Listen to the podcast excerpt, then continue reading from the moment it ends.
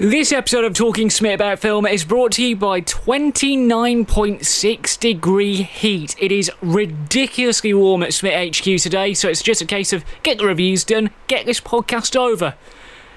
Let's go for it, shall we? It's 7 o'clock, it's Friday night, it's Talking Smith About Film.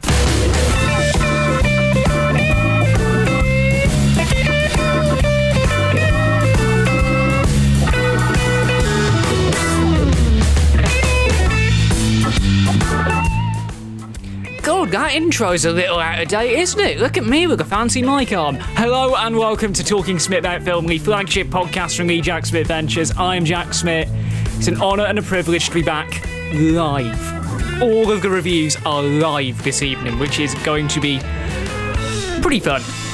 Especially in this heat. It is just gone 7 o'clock on this Friday, the 29th of May. It is a busy week of the Jack Smith podcasts. Not only do we have Talking Smith tonight, but we also have Rip Ticket on Sunday, and it's going to be a good one this week. I can just feel it. You know the drill by now. We have two films to review this evening and the film news rundown, so it's going to be a little bit shorter than usual. No big discussion this week. But we do have plenty of ways for you to get involved with this little live show. And of course, a big welcome to all of our live viewers watching on YouTube as this is recorded. It's become a tradition now. We've got a big plan in place for next week because it's, you know, the whole year anniversary of the podcast. Here are all the ways you can get, you can get involved. So you can use the hashtag TalkingSmith on Twitter, where you can tweet your questions, your correspondence, reactions to the films, all that sort of thing. You can do the same on Facebook as well. That is facebook.com forward slash Smith on Film, where we stream Rip Ticket every Sunday. That any, if that's any consolation. We also have Instagram now at Smith on Film, where we will post images, behind the scenes, all that sort of thing. Uh, and of course, YouTube live chat and podcast at leejacksmith.com. We've got plenty of ways for you to get involved with this humble little podcast that's been going for a whole year as of next week. How did that happen? So, I have forgotten the running order for this week because it's been quite a last minute scramble to um, actually get this podcast right. I know what our first review is now, and it's a review that our exec, uh, one of our executive producers has been calling on me to do for a very, very long time. And you are actually getting this before it goes out on leejacksmith.com. I've not actually done the write up for it yet. In 1992, it was a year after Vue Preston opened, uh, a film came out that shocked the world because of reasons, but also because of Sharon Stone. And, well, I, I don't. Do I really need to introduce it much? On the insistence of my very good friend Mr. Ed Greenberg, and I will not be surprised if he's watching this because I told him I was reviewing it yesterday. Good lord, this is so not safe for work. This is the trailer for Basic Instinct.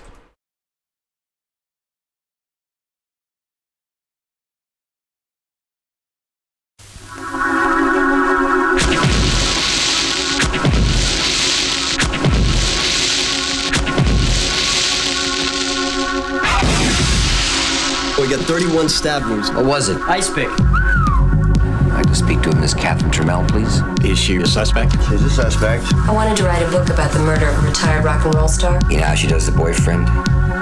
With an ice pick. She intended the book to be her alibi. I picked him up and I had sex with him. You didn't feel anything for him, you just had sex with him for your book. In the beginning. Then I got to like what he did for me. You like playing games, don't you? It's nice. You've got no physical evidence. She's lying. What's your new book about? A detective. He falls for the wrong woman. What happens? She kills him. Stay away from her. You are out of control, Kurt. You won't learn anything I don't want you to know. She knew I'd say she did it, and she knew that nobody would buy it. She is screwing with your head, Nick. She knows things about me that I only told you. How's it feel to kill someone? You tell me. I think you got too close to the flame. Nikki liked it. You're in over your head.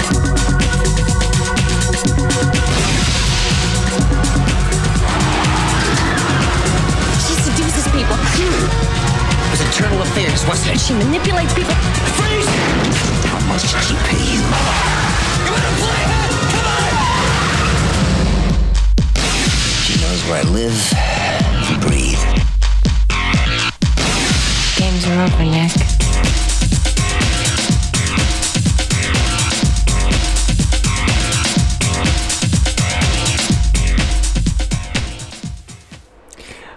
That trailer had 1990s written all over it, didn't it? Uh, basic flavour of the film, although let's be real, you all know uh, the plot of this film incredibly well. A violent police detective investigates a brutal murder that might involve a manipulative and seductive novelist. This is a very graphic film.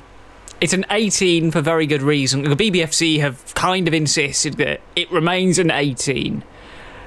And we all know this film thanks to one certain scene. And it'd be wrong for us here at Talking Smith about film not to use that clip as the actual crux for our review here. This is a Paul Verhoeven film, a very sexually charged film. And here is a clip. Would you tell us the nature of your relationship with Mr. Boz? I had sex with him for about a year and a half. I liked having sex with him. He wasn't afraid of experimenting. I like men like that. Men who give me pleasure. He gave me a lot of pleasure.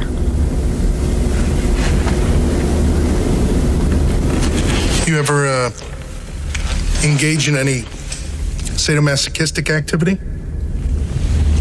Exactly what did you have in mind, Mr. Corelli? You ever tie him up? No. You never tied him up. No. Johnny liked to use his hands too much.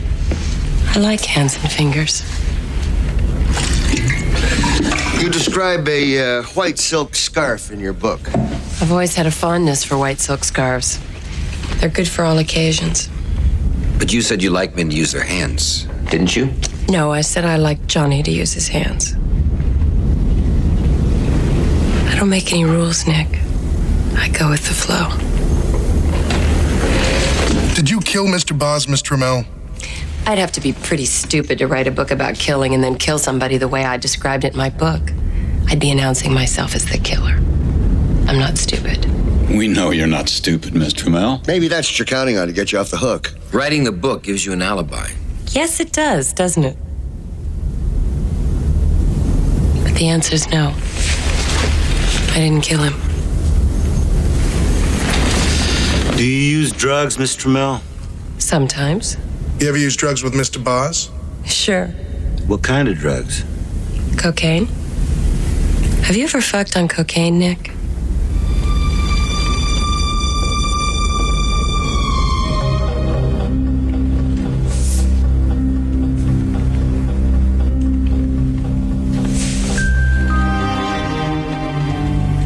Nice. Jesus Christ, that Cummings fellow gets everywhere, doesn't he? 260 miles to Durham now in between Sharon Stone's legs. Live podcast listeners. You will have no idea how long that took to censor the uh, the scene. Unfortunately, we had to because you some stupid YouTube guidelines. oh my god, that tickled us at Smith HQ. Uh, this is a a very unique film. A lot of people ripped into it when the film came out in 1992, and I can understand where they came from. It's a not the greatest film in the world, but it does get a lot of things right. In in a way, Verhoeven's direction. It is a it's a relatively okay paced two hour eight minute film. Could have done with a few minutes chopping here and there, um, uh, but it is it's very well directed. There, are a lot of conventions of the whole erotic thriller genre. There's a lot of the. Uh, it, it's, it's a hard film to describe when you've not actually written the review for it yet. But it's a neo noir erotic thriller. Paul Verhoeven uh, directing it, and he's made some pretty middling ago of middle of ground films over the years. He works to a script from Joe Eszterhas.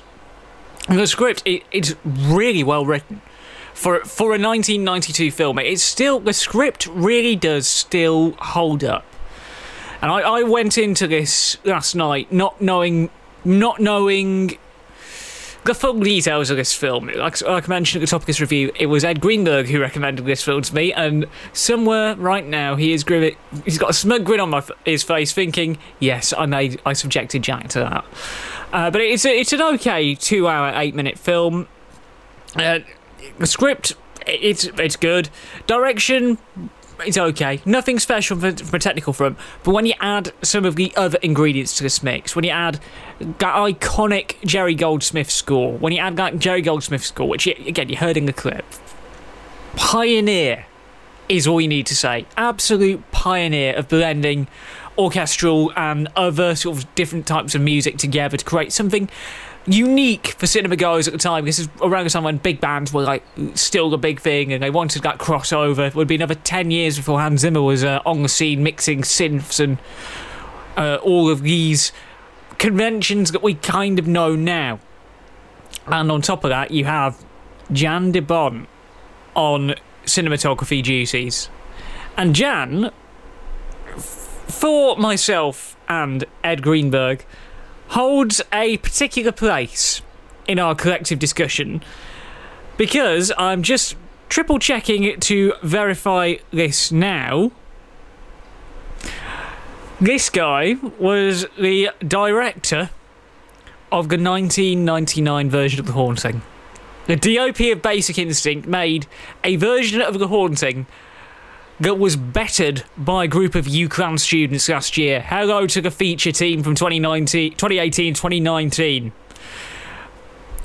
But this, from a technical standpoint, there are a lot of elements that get this film right. Everyone thinks, oh, you only wa- you only watch this film because of sex. There is more to this film than just that. And where this film really does come alive are in the performances.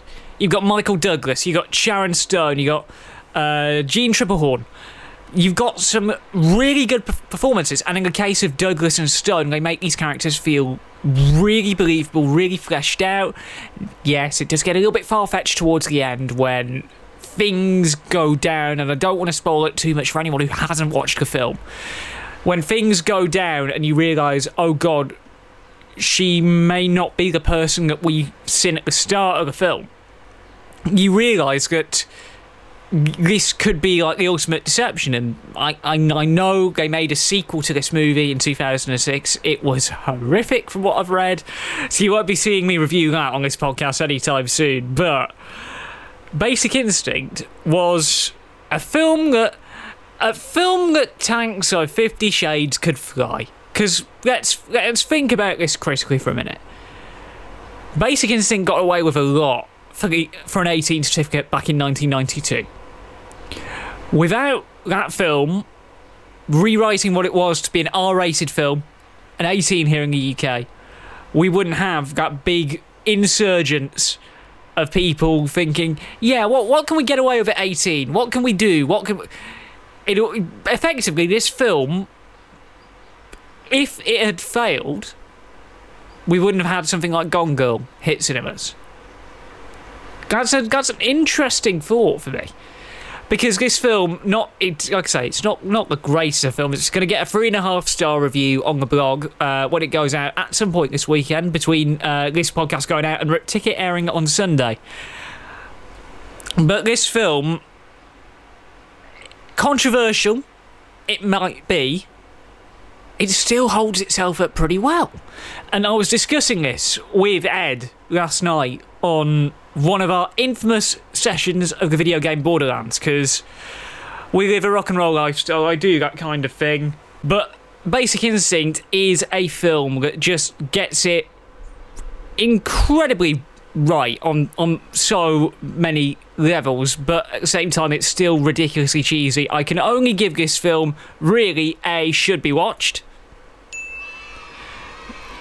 is it coming coming through? Uh, as you can tell, it's been um, quite the hectic day here at Smith HQ, but it's a should be watched kind of film uh, if you are in that kind of thing. So, uh, in a minute, uh, for you guys watching on the podcast channel, we're going to go back live because we're going to restart the stream on my end. And we will return with more Talking Smith about film shortly. Stay tuned, everyone.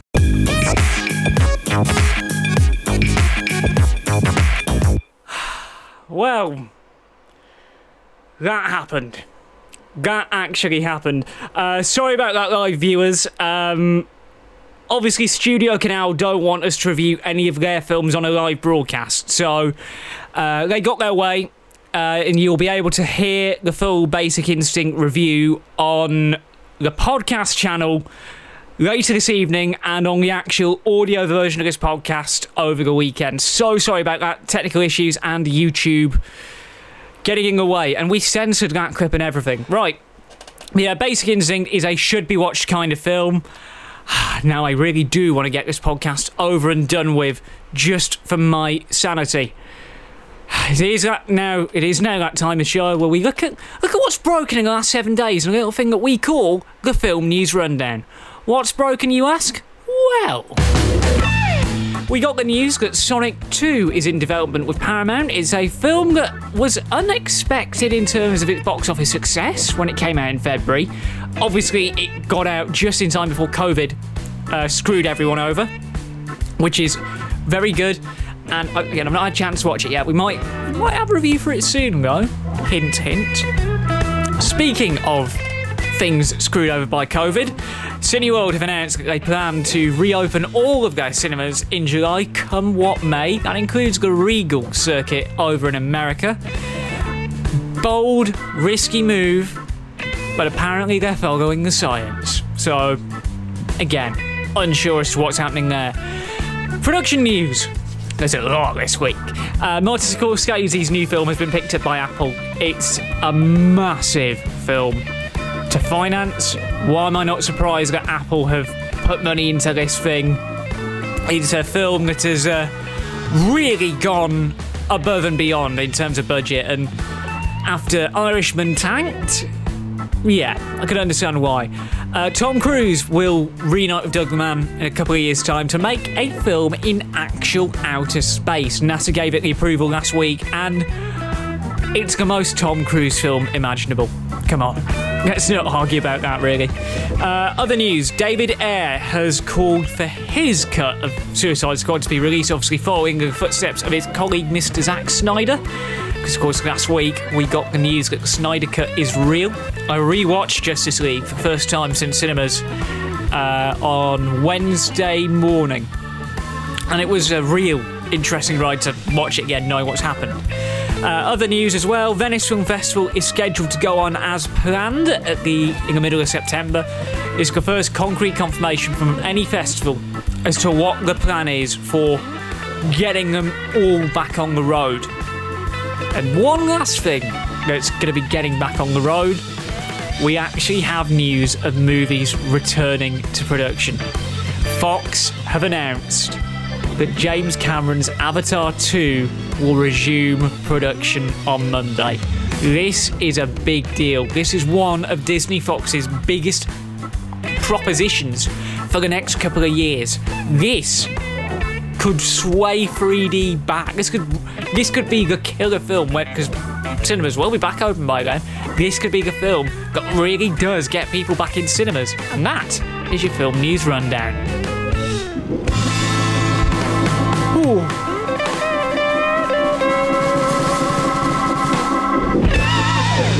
I'll tell you something, guys. This has been the podcast from hell. It is now t- it's coming up on nearly 30 degrees in here at the minute. So I'm not going to bother um, risking having to restart the stream. So if the stream goes down a second time, we will just continue recording this podcast and we'll stick it out on the secondary channel at a later point. Our second review this week is one that I actually have done a write up for.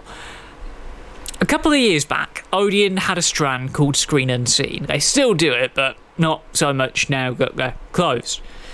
And one of the things that Screen Unseen does incredibly well is introduce you to films that uh, might not have uh, got your attention first time round.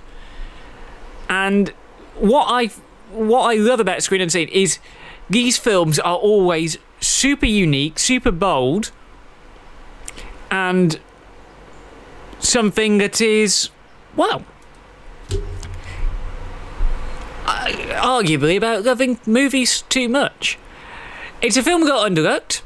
It's a film that not many of you have heard of, but it's on Amazon Prime, and I want to review it. This is the trailer for Bart Layton's American Animals. Have a look at this. You ever feel like you're waiting for something to happen? That thing that could uh, make your life special. Yeah. Like what? Exactly.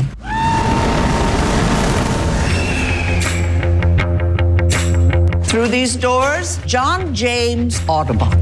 His book is the most valuable in existence. $12 million in rare books, and only one old lady guarding it. What? I think you know what. My heart beats in patterns to the broken sound. This is your red pill or blue pill moment, my friend. You're either in or you're out. How can I tell you if I'm in or I'm out without you telling me the first thing about what I might be in or out of? Aren't you even curious? Well, yeah, a prison would be a nice change of scenery. The librarian is the single biggest risk to this entire operation. Can you please not touch the model? Thanks.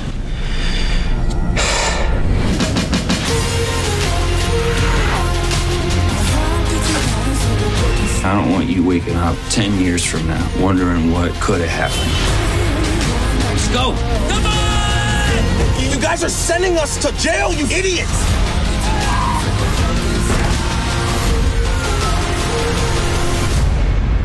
You're the only one that can calm me down. Can you stop? No, I'm not stopping until it's burned. Look, it's evidence. Thank you. The year is 2004, and this is a film that is based on real events. Four young men mistake their lives for a movie and attempt one of the most audacious heists in American history. Film 4 put money into this movie. And when Film 4 get involved with, with a movie, you know that there is a certain hallmark of quality attached to it. It's a very unique kind of film, directed by a man who, until that point, had made documentaries.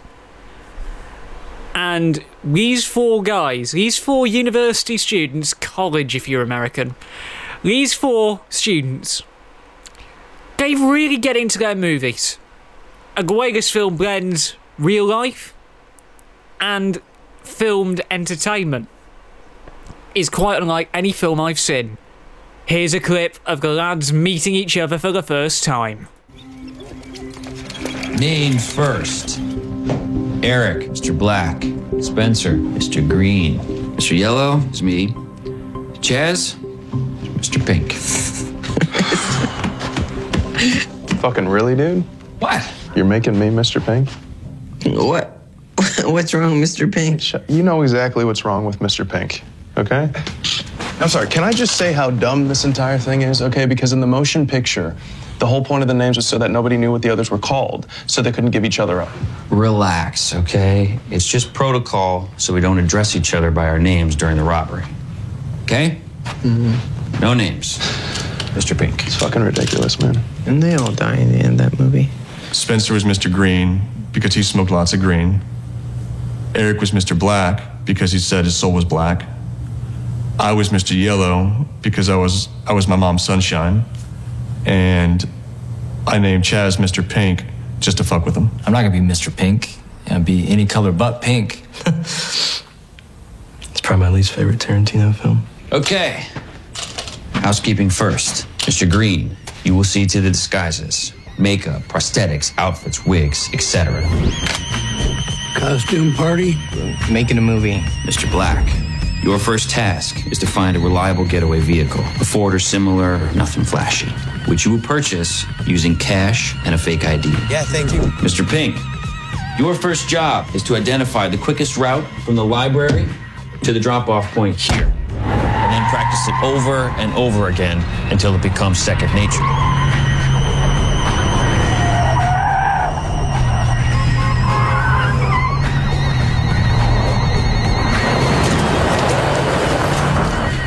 Fourteen minutes, eighteen seconds, mostly green lights. Mr. Yellow, that's me, of course. I will make the authentication appointment in New York for the weekend immediately following the robbery, meaning that even if the books are reported missing, they won't yet show up on the National Index of Stolen Art. Once we have the authentication, we will arrange a rendezvous with the buyers in the Netherlands. Dear sir, my name is Walter Beckman. I am a collector of rare manuscripts based in Texas. I would like to arrange an appraisal of some of the items in my collection. Now, I have emailed the library to make an appointment to view the books on the penultimate day of term. That's eight days from now. And that is basically the plan for this heist. The almighty screen unseen return with a bang on the day I sing this film. And myself and a big chunk of the great men and women who make up the internal production team of the journal packed out. It was a different screen at Odeon, packed out screen one. It was a little bit smaller. It was a very unique heist film, and it was worthy of that screen unseen label. It was so damn good. Now, Bart Layton, as we mentioned, has been behind a few documentaries before he made this film. It's, and what his direction is very daring for a movie like this, clocking in at a tight 1 hour 56 minutes. This film wastes no time in introducing us to the characters as well as the real people. As you can tell from, from that clip, uh, intercut your four actors with the four people who actually did this heist. It it doesn't mince any detail at all. This is quite a divisive move, and it's a move which ultimately paid off, as Layton's own script was able to keep that tension running throughout the whole thing. It was such a well crafted film in terms of the direction and script combination. You do not get those movies kind of often. Mainstream audiences will have issue with the way this film is stylized because there's like so many movie references here and there. There was there was a moment quite about well, I'd say about 40 minutes in where the a, a cover for the uh, for the film Rififi, a VHS tape uh, of Rififi, is in shot. And around the time I watched this film, Mark Kermode had just done his first series of Secrets of Cinema. And he mentioned Rififi, and I watched American and I was thinking, oh my god, Kermode, men- Kermode mentioned that as one of the, uh, the heist films that set the conventions of the genre. So I can understand why those lads would have uh, watched that film intently. And obviously, there's a, there's a Reservoir Dogs reference. You, you sit in the clip. It's, it's obvious to see where they got the ideas for this heist from, and dare I say, dressing up as four old men. What an idea.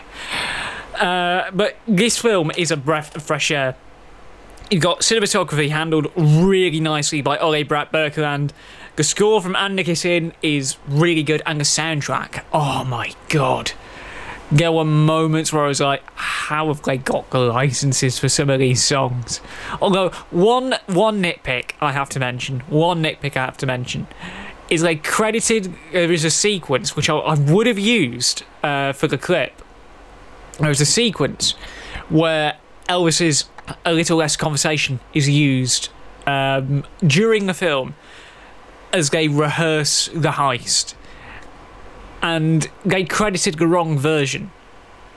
They accidentally credited it to the Junkie XL remix. And I know these things because if I was presenting a radio show nowadays, I would have played the Junkie XL remix of A Little Less Conversation as a show open because it's such a tune. And Junkie XL, by the way, it's Tom Holkenborg, you know, the guy who did the music for Mad Max. Hot and fresh science fact. Um, but this is a really strong technical film. And this is where you bring in the cast. Evan Peters of American Horror Story and X Men fame leads this cast with ease.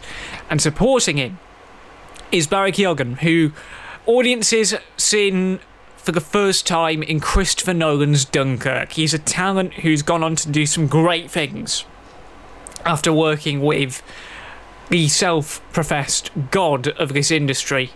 In Nolan, we trust. Um, but you've also got Blake Jenner, Jared Abrahamson. These four men are the, re- are the sole reason this film works on so many levels. It is those those four performances. And you've seen it from the clip. It's so honed, so refined, and able to get even the small details of the characters that they are playing down to a point where it feels like you are watching this unfold. It's not quite the happy ending that we'd like, because obviously, true story, they go to prison. But what this film does, what this film does so well, is open up the possibility that these guys haven't really told the true version of the story. Because they deliberately, in this film, leave some details to be a bit ambiguous. And it, they literally use this as ammunition towards the ending of the film.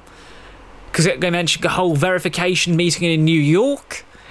It's revealed that that might not have actually happened. This is a film that may have flaws. This is a film that may not have a cast that you can recognise straight away. But it is a solid piece of work. And I repeat, a solid piece of work that was worthy of the Screen Unseen label, which is one thing and one thing only. We're going to show you a damn good film that will get you talking. And that is something that Screen Unseen with Odeon. They've done that time and time and time again. The less said about the fact they played Strangers uh, Prey at Strangers Strangers Prey at Night were live, pal. Um, the fact that they played Strangers Prey at Night um, on the horror version, Scream Unseen, it gives you an idea as to the sort of agreements that they have with the distributors. It's about more about testing out films that they know won't won't play well nationally, and it's a shame that this American Animals didn't get a saturation release because it deserved to be seen when it came out. When it came out, the nearest cinema to me playing it was Liverpool One. Vue didn't get it. Odeon Preston didn't get it. Home in Manchester got it, and Home are a cracking cinema. Do not get me wrong. But I would have liked to have seen more of the conventional multiplexes get this film. A remarkable film at that. And it's not just due to the absolutely insane nature of this story. This is a rare heist film that breaks with conventions to create something that is genuinely unique, breaks new ground for the genre, and not only that, gets the whole character motivation premise right. I loved this film, and it is a shame that not many people love this film as much as me. This is a definitive go out and see it now kind of film because there isn't much you can really say about a movie like this. See it, see it, see it, see it, see it. So, that's both of our reviews done in the space of 35 minutes. It's been an interesting stream tonight, um, but we will edit it together and we will stick it this out on the podcast channel. Obviously, without the basic in, in sync clips. Uh, but there is one little plug that we've got to do before I launch into this week's big discussion because we are going to do big discussion. We're running we're running really good on time tonight. Uh, as a lot of you will probably know, I do a second podcast with my very good friend Dan Carver, and this week, oh, it's going to be good on Sunday. Uh, this week, Dan has given the reins over to me to research and prepare this week's Ripped Ticket review topic. And I might as well reveal it right here on Talking Smith about film. I'm just loading in the thumbnail now because I've, as well as movies, I do watch a bit of TV as well. I mean, it'd be wrong for me not to. I do watch a bit of TV. I mean, I watched that uh, Brexit Uncivil War out of spite on Wednesday.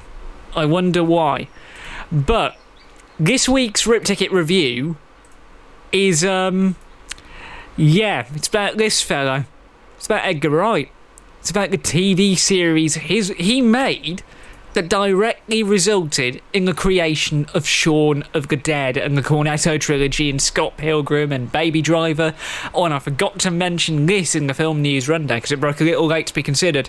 Uh, we now know when his next film will be out. It'll be out April next year. Last night in Soho, he's making a horror movie, and I'd love to see where that opening sequence from episode three of Spaced, you know, the one where. Uh, Simon Pegg's character plays Resi 2 and the zombies attack.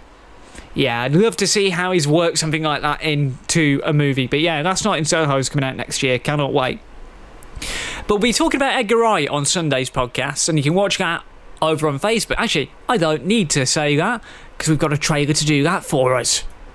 In a world where film podcasts solely focus on multiple films and multiple stories, what else do you need than two blokes who used to present a radio show talking nonsense about film? The Rip Ticket Review is going to be a podcast from myself, Jack Smith, and my very good friend Dan Carver, former presenters of Pulse Radio's Rip Ticket Show. And every Sunday, we get together online and talk nonsense about the infamous films, the infamous directors, and the tales that make these things interesting. We've looked at things like The Room. I got the results of the test back. I definitely have breast cancer.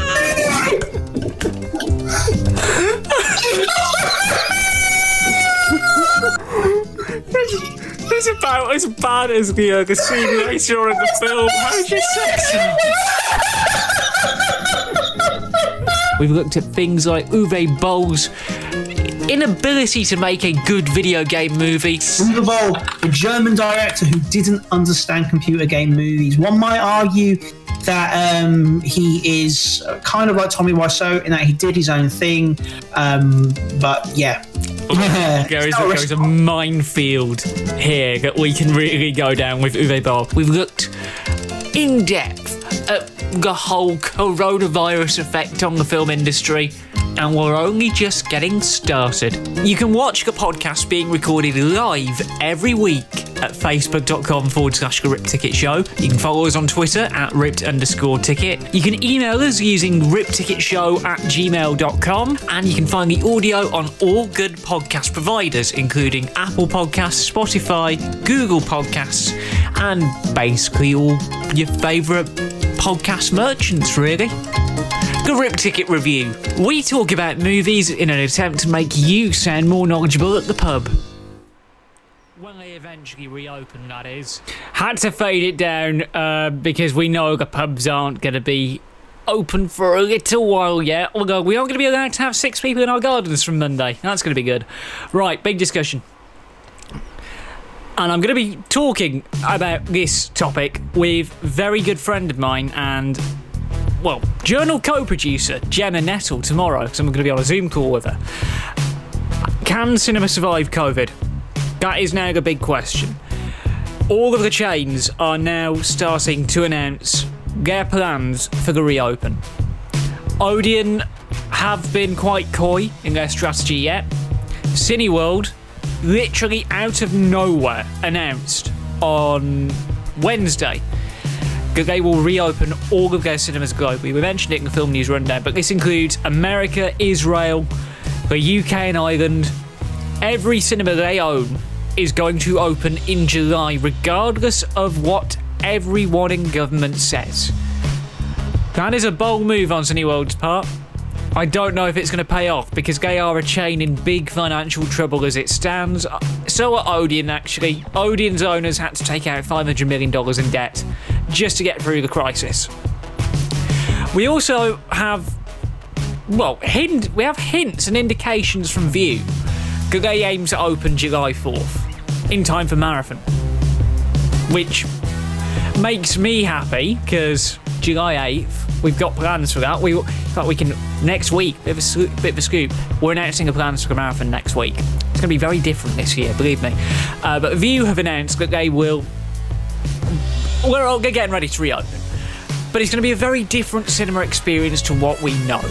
It's going to be half capacity, compulsory masks and gloves for staff, perspex screens at concessions, a lot more prominence for booking on the app, and extended opening hours, but beginning later in the day, dying off late at night.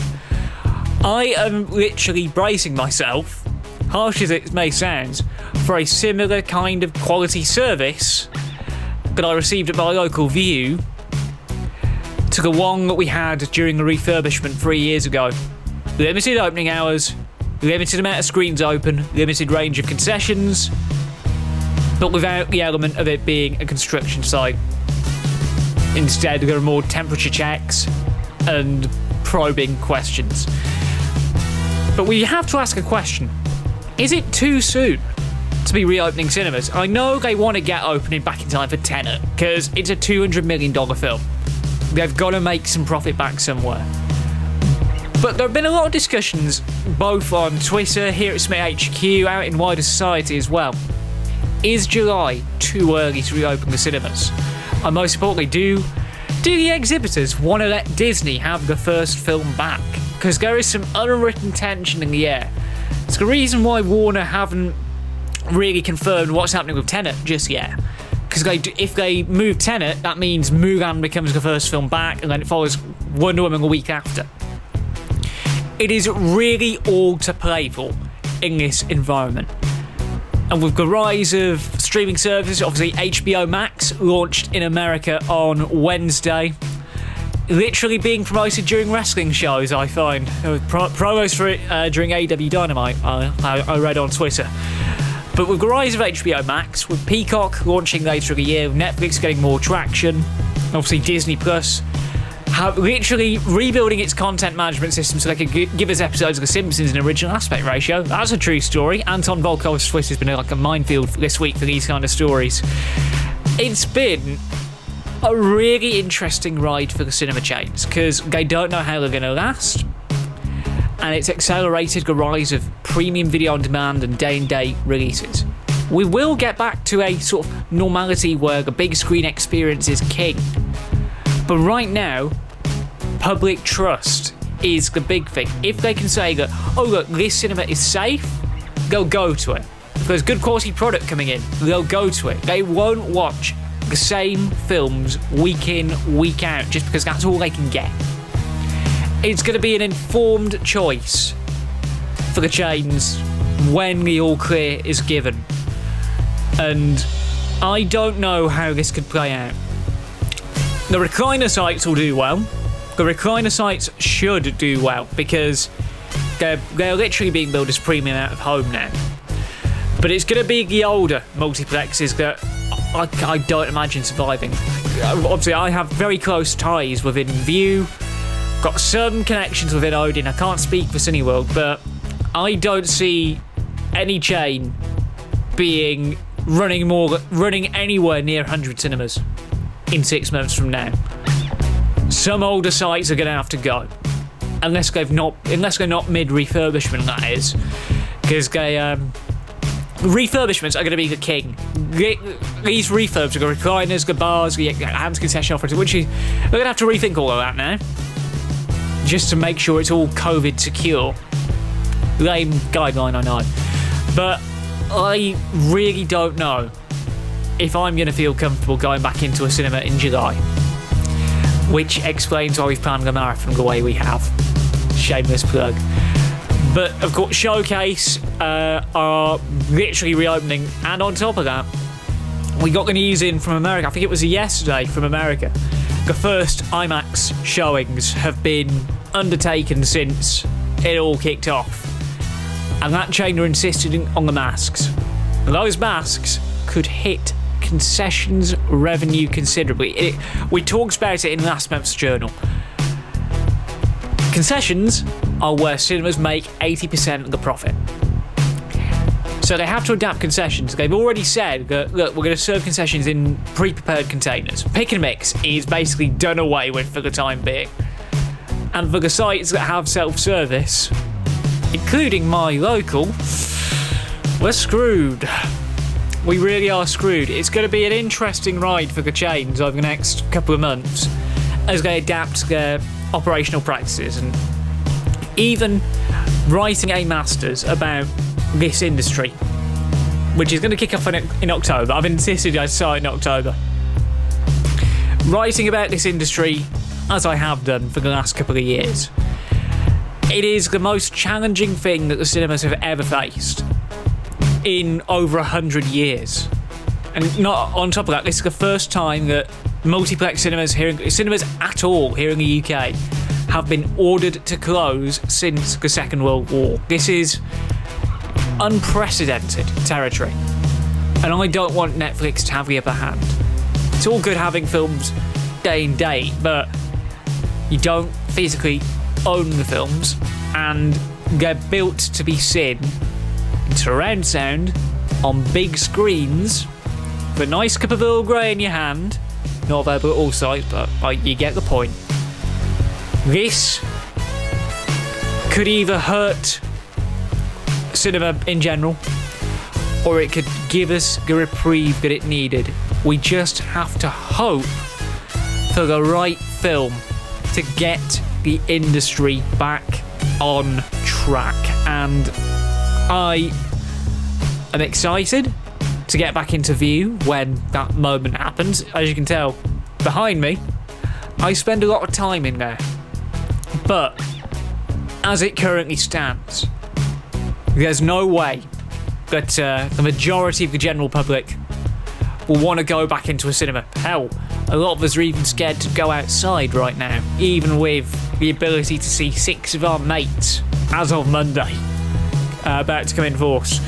But right now, it is literally time to band together with a study that came out last week saying that independent cinemas may ha- may not make it past September.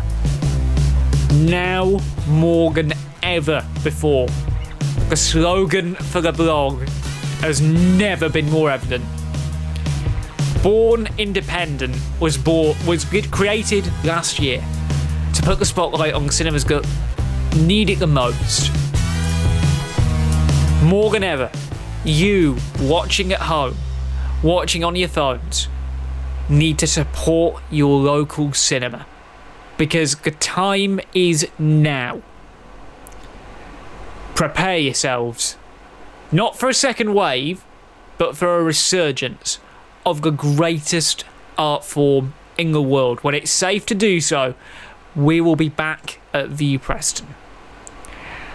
And with a little over 10 minutes to go for our allotted slot, that is almost it for this week's Talking Smith about film. Apologies for the brief technical issues during a brief, uh, during a basic instinct review. YouTube shut us down, but we will have that review in full on the Lee Jack Smith podcast channel for our live viewers. We will have the basic instinct review on the podcast channel in full later this evening. Do not worry. So, let's tell you about next week, shall we? Because next week is genuinely massive. Because it is the one year anniversary of Talking Smith about film. It is a huge one. I mean, I know the anniversary not until the 7th of June, but next week we celebrate one year of doing this podcast. It started as an accident, and now we've been streaming live on YouTube every week. And it might potentially be the last stream on YouTube for a while because of uh, what's happened tonight. We shall see. But we've got a few surprises in store for next week. We will be on at 7 pm, and it will finish around now, 7:55 pm, for very good reason. Because I know a lot of you have been doing pub quizzes lately.